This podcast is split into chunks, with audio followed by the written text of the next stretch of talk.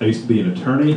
One of the last cases, I was trying to help this lady get custody of her kids from her ex-husband, and after we met, she said, "I like you so much better than my last attorney. He just wanted my money, that Jew."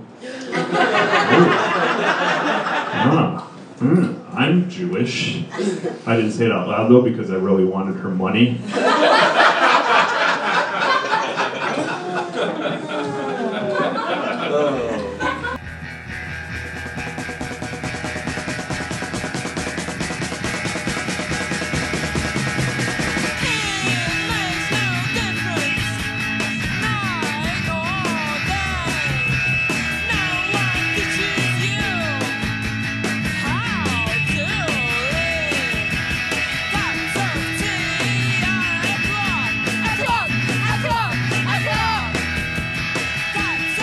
Hey there, welcome to another episode of Legally Crazy, The Reboot. Woohoo! I'm your host, Dean Masello, along with my life partner and co-host, Michelle Sheets. Dr. Michelle Sheets. Dr. Michelle Sheets. Don't sell yourself short, Michelle. Okay, I won't. Dr. Michelle Sheets. So, Michelle, I'm really glad to have you back in the studio. It feels good to be back. You know, I tried to venture on my own as woke dad because the real reason was that you didn't have the energy to do a weekly podcast, and you still don't. Who's the talent here? But the audience has spoken. No one wants to hear a dad, no matter how woke he is, mansplain without his wife to really explain the world at large. Plus, you're so funny. I know. But anyways, enough about that. We still have two twin daughters. Can you believe that? We still have them. We haven't killed them yet. Penny and Clemmy are 18 months, going on 19 months. And I feel like we had one of the best weeks of parenting since they were born for us. Not this past week? Yeah, this past week, really? I feel like was a banner week. Really? Why do you say that? Well, because the girls are finally on an afternoon sleep schedule. Ah, yes. The afternoon nap. Yeah, so it's finally taken hold. You know, we kind of just go with the flow. If you've been following the podcast, we really are just trying to keep them alive. That's our parenting philosophy. We don't have any sort of specific philosophy of parenting except attachment parenting, old school, old timey parenting. But so, like, I've been home with the girls now for over 16 months. And so if anyone was going to set like an afternoon nap schedule, it would be me. And I've talked to other parents about this. Ultimately, you're dealing with an individual. You're dealing with two different babies, two different personalities, and for a long time, early on, I tried to get them on a uniform sleep schedule. I tried to get them to sleep together, but our little daughter Penny just refused to nap during the day. Now, on the other hand, for over a year, from like 3 months to, you know, at least 13, 14 months, she slept through the night. Right. So it was hard to complain about her lack of napping because she slept through the night. Like, very few parents, whether you have one or two babies, have a baby that consistently sleeps through the night. Yeah, I think Clementine represents more of the norm where she's been taking like two naps a day. Now she's, I guess, taking one. But she was more of a typical baby, I think, that way. And she doesn't wake up all the time. Well, this past week, I feel like she's woken up a lot in the middle of the night.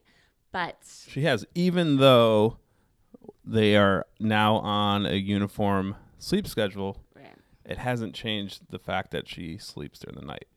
I think some parents believe that, if you get them on a uniform schedule, then it's going to follow through, and meaning that they're going to have, they're going to sleep better throughout the night.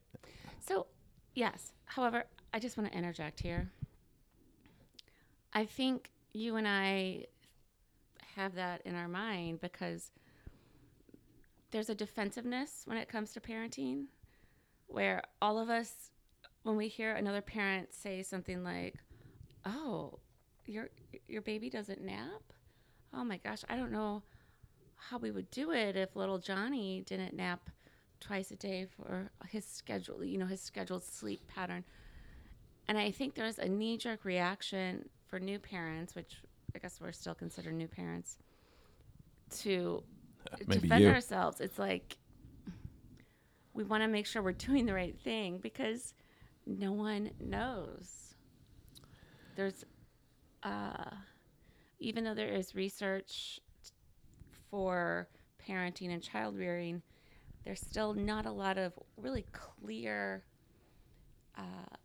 definitive statements or conclusions, I guess would be the right word. By the way, we can go back to the sleep schedules, but another observation I made this week, because we were home for the holidays, and a number of people were asking if the girls are right-handed or left-handed. So I didn't hear any of that.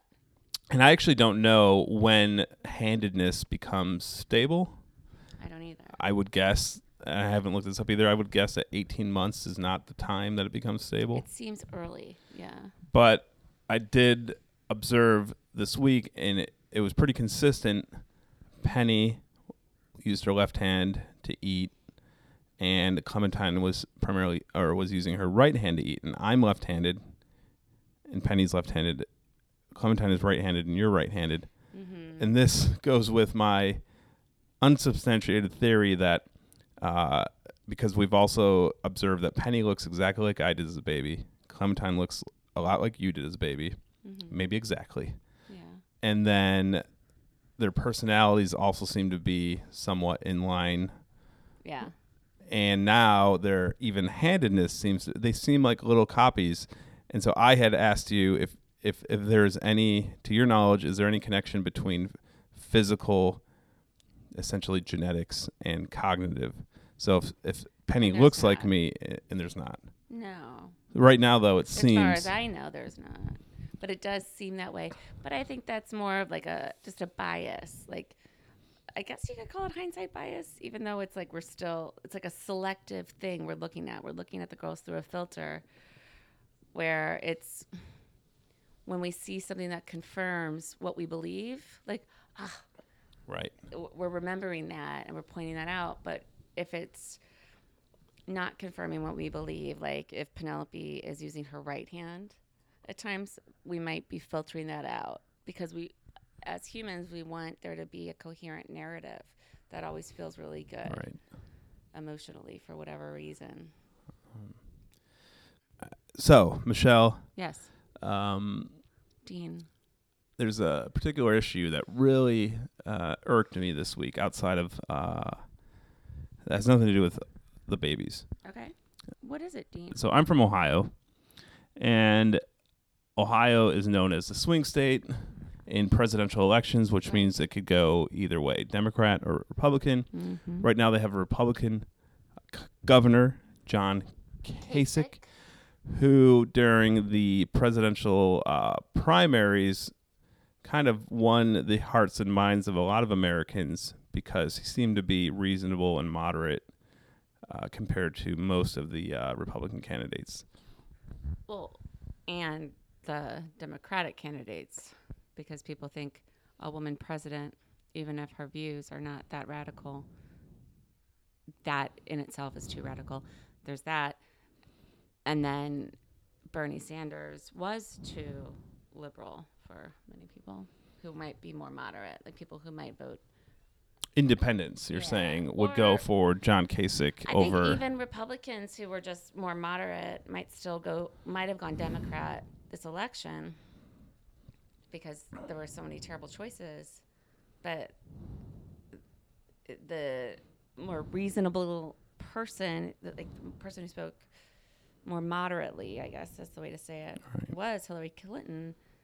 But people couldn't get past the fact that she's a woman who was powerful. Okay, we're not here to talk about your feminist bullshit. Yeah. You apologize, just like a brainwashed woman caught in the matrix of the patriarchy. Yeah. But John Kasich, although maybe considered a moderate in this day and age when it seems like the Republican Party has been hijacked by the Tea Party and the religious right and just so many people who are just far right. Yeah, really loony stuff. He doesn't really have a lot of charisma, which is important, I think, as a presidential level. Yeah. At the state level, not as much. But, you know, Barack Obama. Yeah, he's a unique person that way.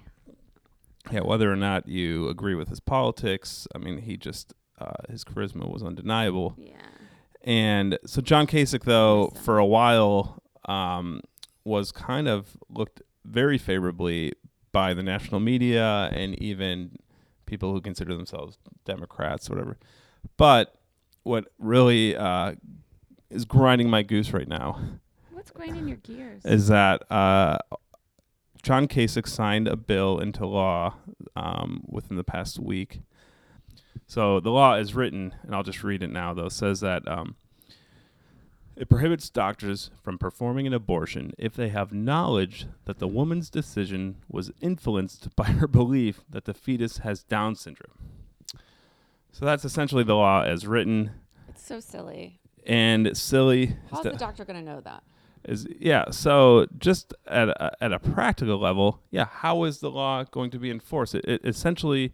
A, either requires a doctor to read the pregnant mother's thoughts, which the law seems to be impractical to enforce because it requires the doctor performing the abortion to be able to read the pregnant mother's mind. Otherwise, no pregnant mother is going to admit that she's doing it because she found out that she has a baby who might have the extra chromosome. As long as she knows about the law. As long as she knows about the law.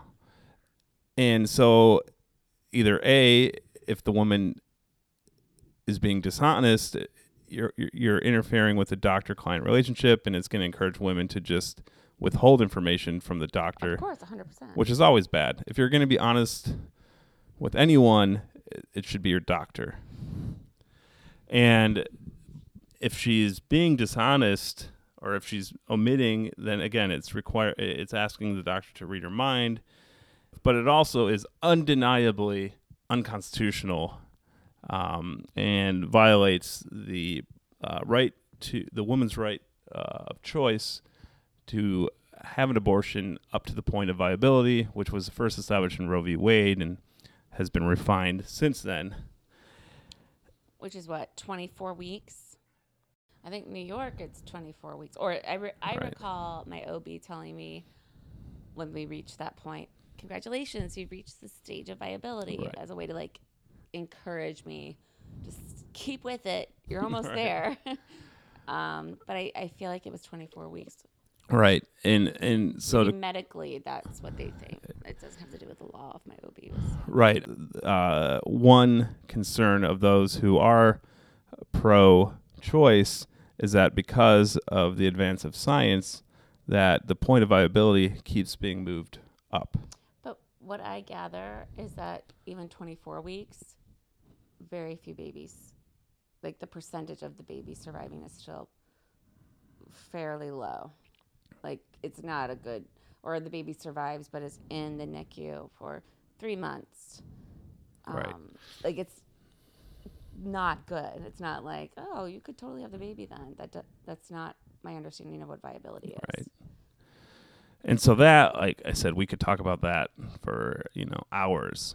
But I want to kind of focus on this law that prevents women from having abortions if they are having the abortion because the fetus might have Down syndrome. Yeah. Just for this podcast. Okay. And there are two other states that have tried or that have enacted this law, Indiana and North Dakota. Okay. Indiana's was actually struck down as unconstitutional before it even went into effect. Okay. Ohio's doesn't go into effect for 90 days, okay. And I think the same thing is going to happen. The ACLU, on behalf of Planned Parenthood, sought an injunction in Indiana, and it was granted. Mm-hmm. So the law never even went into effect in Indiana, and I think the same thing is going to happen here.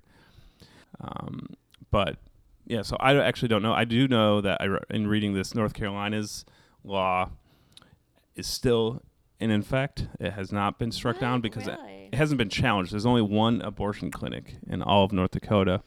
And it just hasn't been, the law has not been challenged. I see. Okay. There's a good chance that a woman seeking an abortion who lives in North Dakota might go to a different state. But that would be a forever drive, depending on what you are. Like, it's a big state.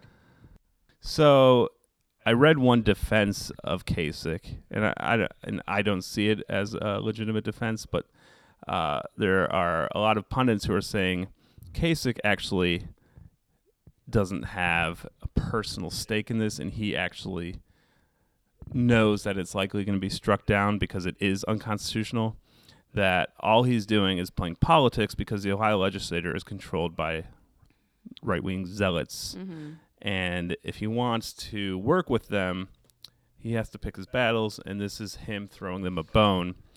Even though he probably knows that it's going to be struck down before it actually goes into effect. Right.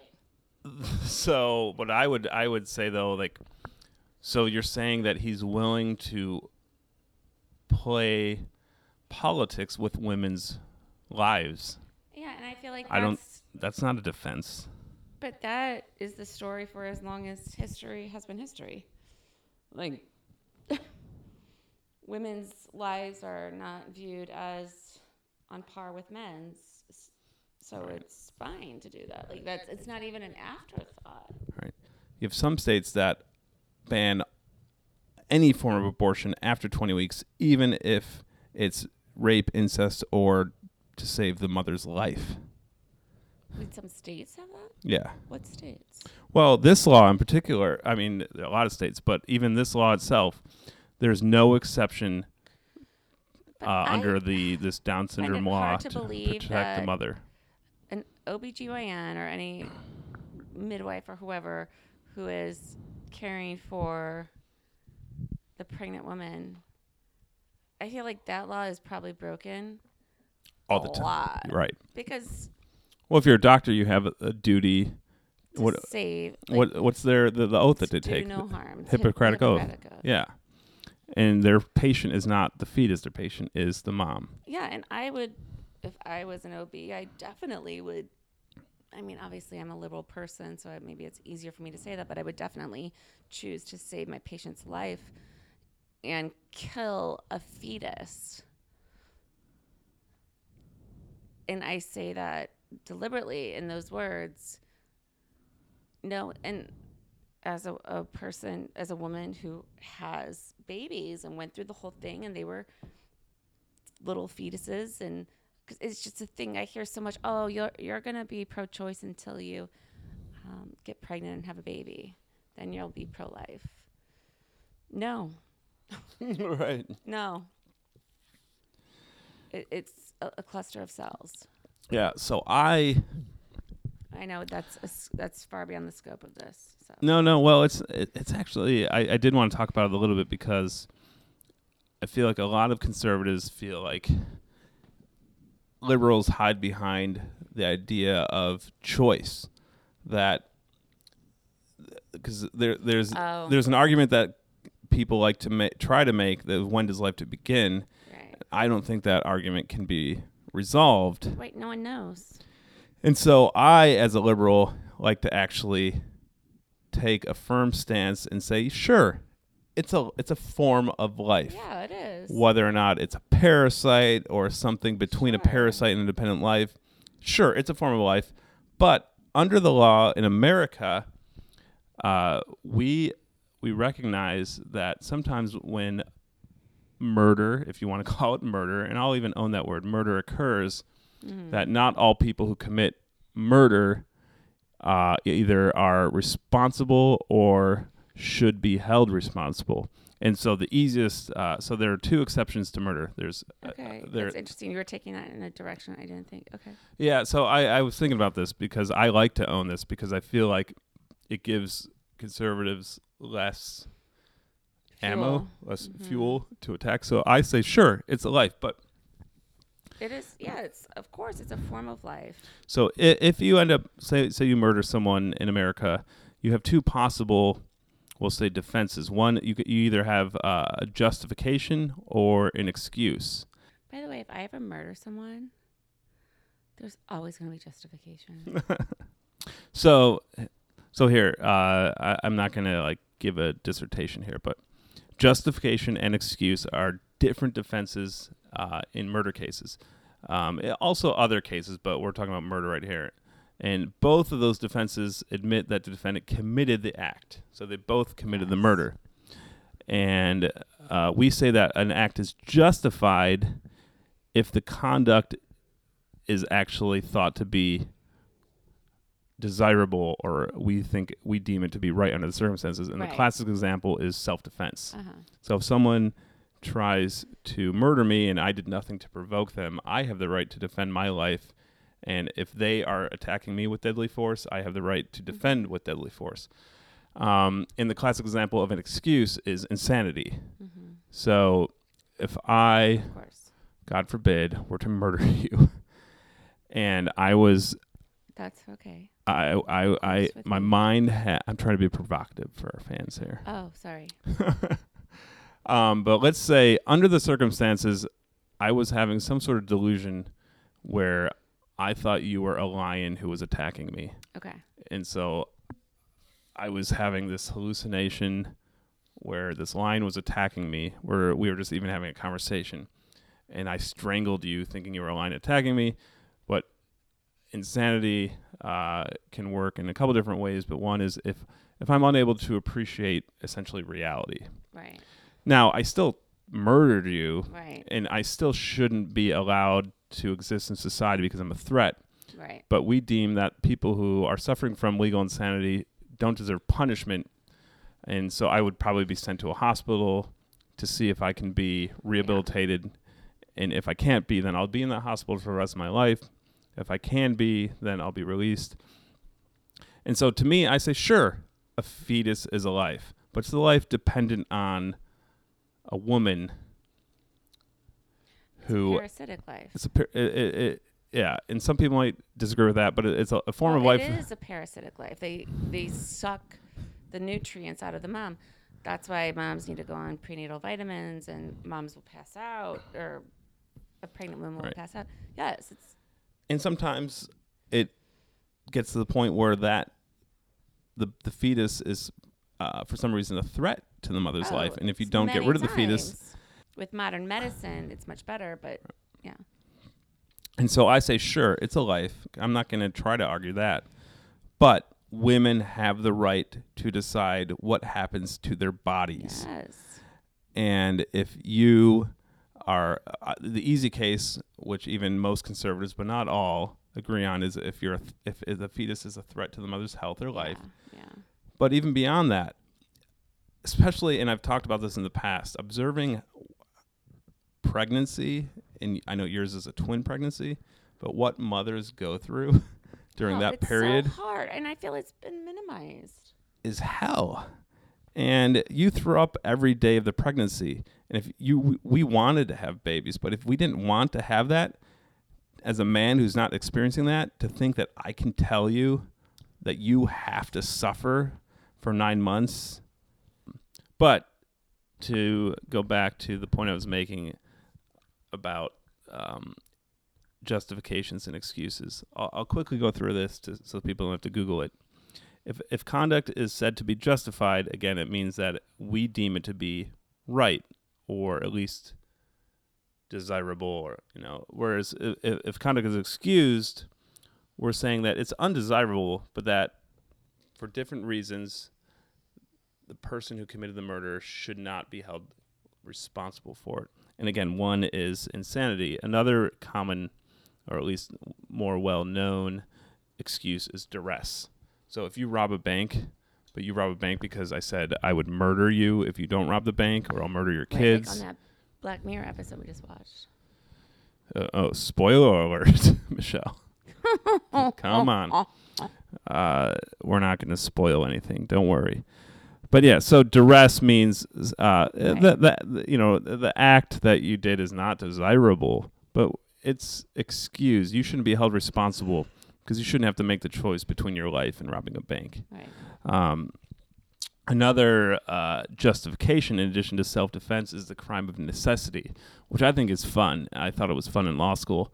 So say there was some sort of wildfire. So say you live in California, there's a wildfire, your car breaks down, you're trying to get home, the fire is spreading and catching up to you, and you find a home, and you break into that home for your own safety.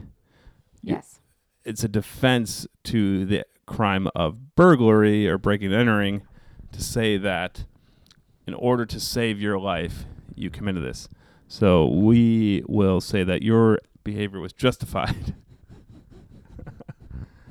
Michelle is currently rubbing her mic against our cat, Oscar. He loves it. I am really holding her attention I hopefully am holding your attention, you, the audience. And so I would say that, sure, if we say a fetus is a life, but it is a life dependent on a living, breathing mother, a human host who is a parasite, who is making all sorts of sacrifices in order to keep that baby alive. And if you're not wanting to have that baby, I would say the act of terminating the life of that fetus or parasite is justified, or it's excused. It could be either or. And I was talking to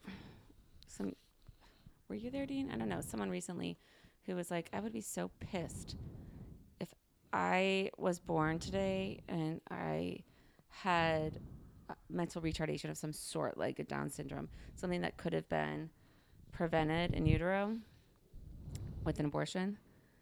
Like, who...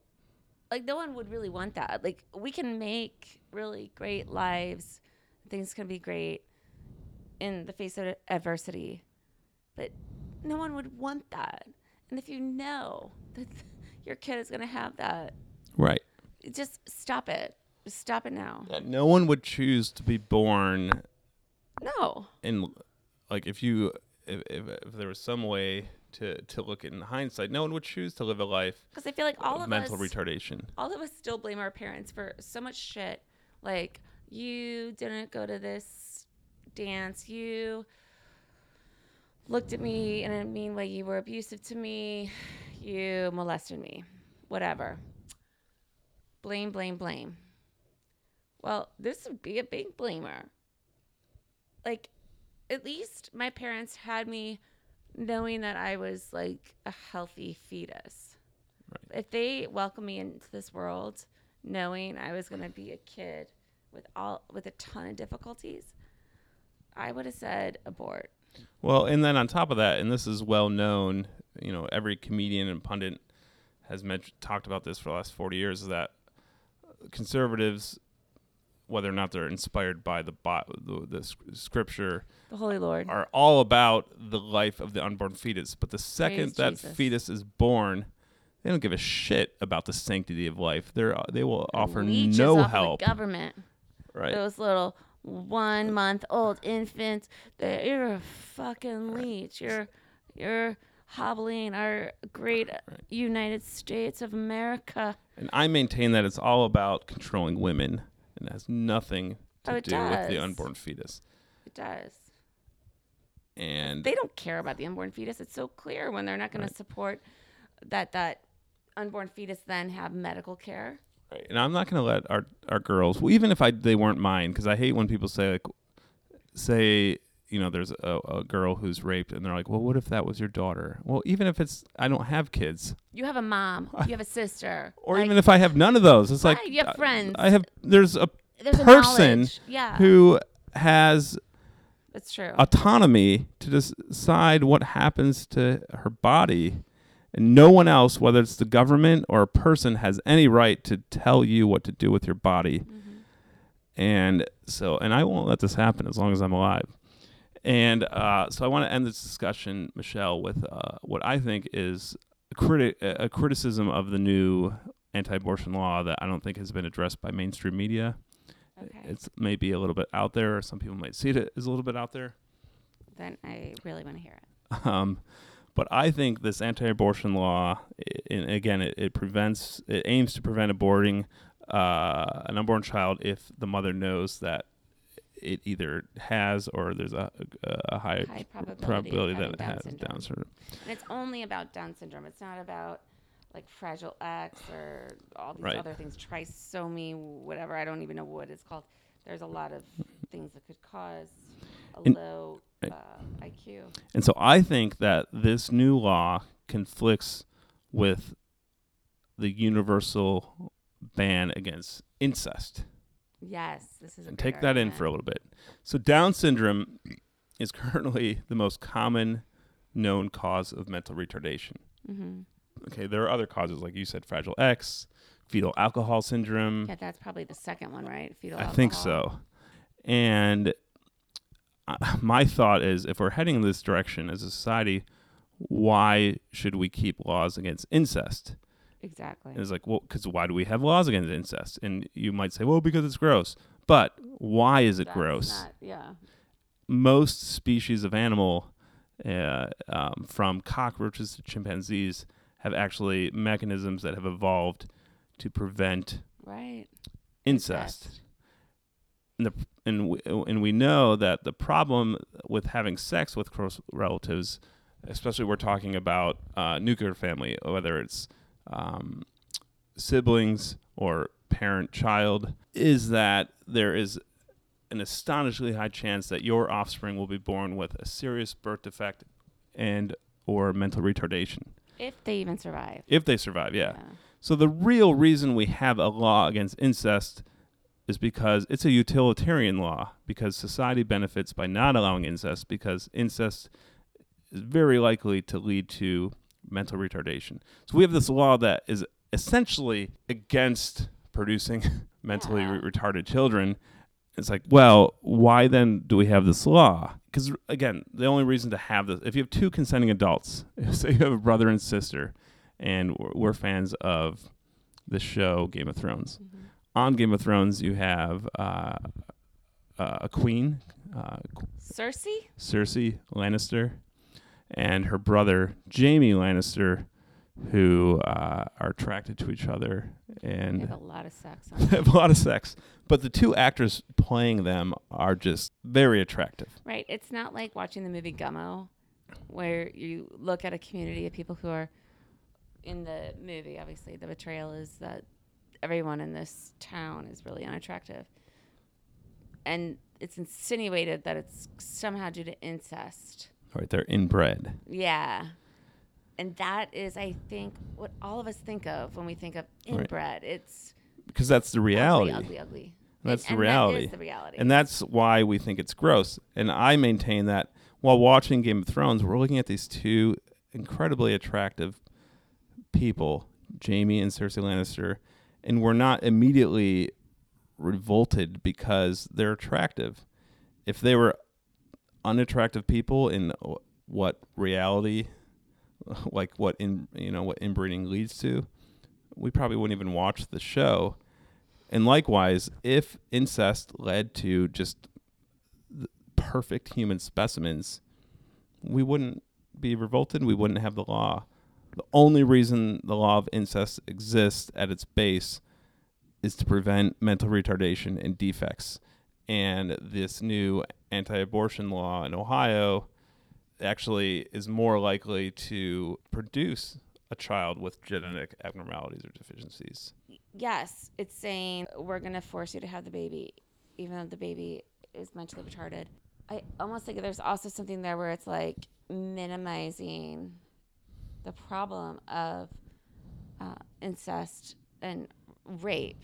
So oftentimes if you think about like girls who are raped by a family member, it's going to tell those girls, if you decide to abort, I think it's a step closer to victimizing the victim of incest. And you mean shaming the victim? Victimizing, I think. But yeah, shaming is another word for it. Re-victimizing. Re-victimizing the victim. Sorry, yeah, re-victimizing would be the word.